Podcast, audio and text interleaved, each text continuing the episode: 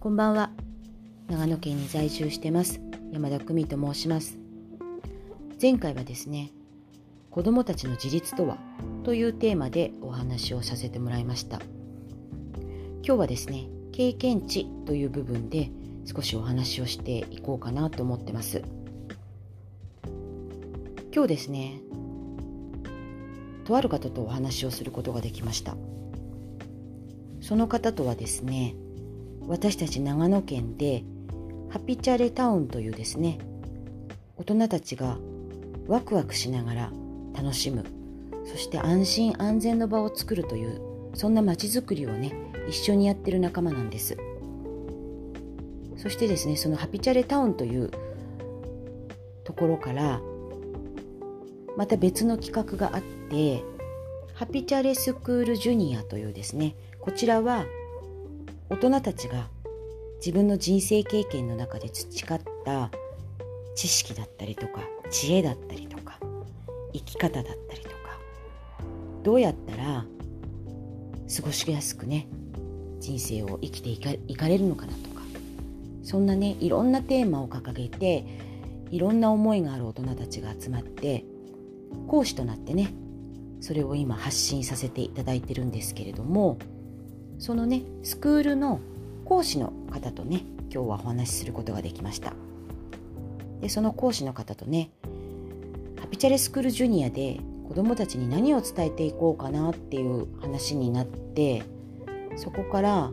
まあ、今のね世の中の話だったりとか今の子どもたちの現状だったりとか私たち大人がこれからどんなことを伝えていけばいいのかなっていう話になったんですよ。結構これね密度の濃い話をしてちょっと後でね思ったんですけどああちょっとこれ Facebook ライブしとけばよかったなっていうぐらい結構密度の濃い話をしたんですけれどもその中のね一部分をちょっとお話ししていきたいなと思ったんですがこのね経験値っていうことなんですけど子どもたちがね今圧倒的に経験値が少ないのかなっていう話になったんですよ。まあ、もちろんね生きてる人生の中で私たち大人よりもね数倍経験値は少ないのかもしれない、まあ、もちろんたくさん経験してる方もいるけれども経験する機会がちょっとやっぱり少ないのかなっていうふうに思ったんですね。でその経験値を積むためにじゃあ大人たちはどういうふうに行動していけばいいのかなっていうことをちょっと考えた時に子どもたちに昨日ねお話をさせてもらった自分で考える力っていうのをつけていくっていうのがすごく大事なんだよねっていう話に結びついたんですよ。やっぱり自分で考える力を持つっていうことは問題が起こった時にこれどうしてこうかなとかどんな風にしてったらいいのかなとかって考えてってそれをじゃあこういう風にしていこうって行動していくわけじゃないですか。行動していくってことはそれも子どもたちにとってすごく経験になると思うんですよ。そういう経験をたくさん積んでってそれがねすごく自分のバネになったりとか力になったりとか全てにおいて生きる力になるんじゃないかっていう話になったんです。でこの経験値を積ませてもらうっていうか積んでいくには大人たちがやっぱりそういう環境っていうかね場をね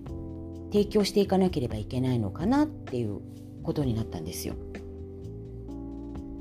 とかく今世の中って情報が溢れててスマホ1台でいろんな情報が取れるじゃないですか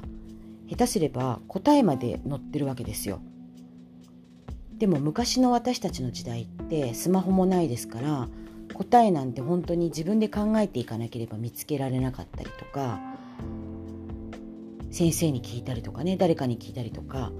そんなことでしか答えが得られなかった。そんな時代があったんだけども今は本当に情報の中で答えを見つけていくこともできるしもちろんねいろんな方に相談することもできるけれども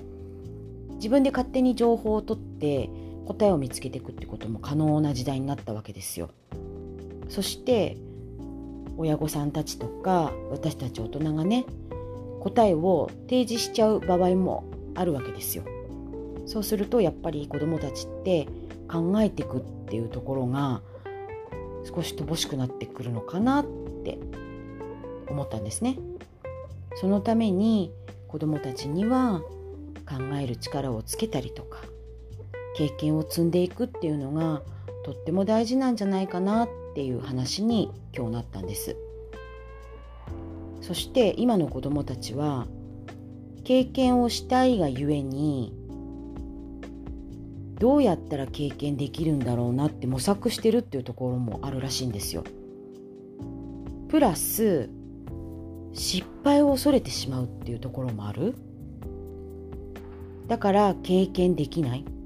答えを求めちゃう。っていうところもあるっていう話にもなったんですよ。ああこれ深いなと思ったんですね。失敗をしてはいけないとか。失敗すると恥ずかしいとか。やっぱりそういうところを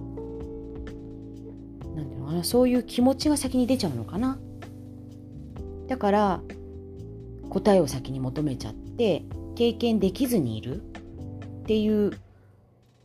今になっちゃってるのかなっていうところもあってそれをね私たちハピチャリスクールジュニアでは経験してもらうために大人たちがいろんなね遊びから学んだことだったりとか自分がすごく興味があったことだったりをね本当に授業として伝えていけたらいいなっていうそんな思いもあってこれから配信していきたいなって思ってる次第なんですけれども今日はね本当にとっても深い話をさせてもらってまたねこの話もいろいろと続きをねお伝えしたいなと思ったんですけれども今日はね経験値っていうところでいろいろなねお話をさせてもらったので少し皆様にお伝えを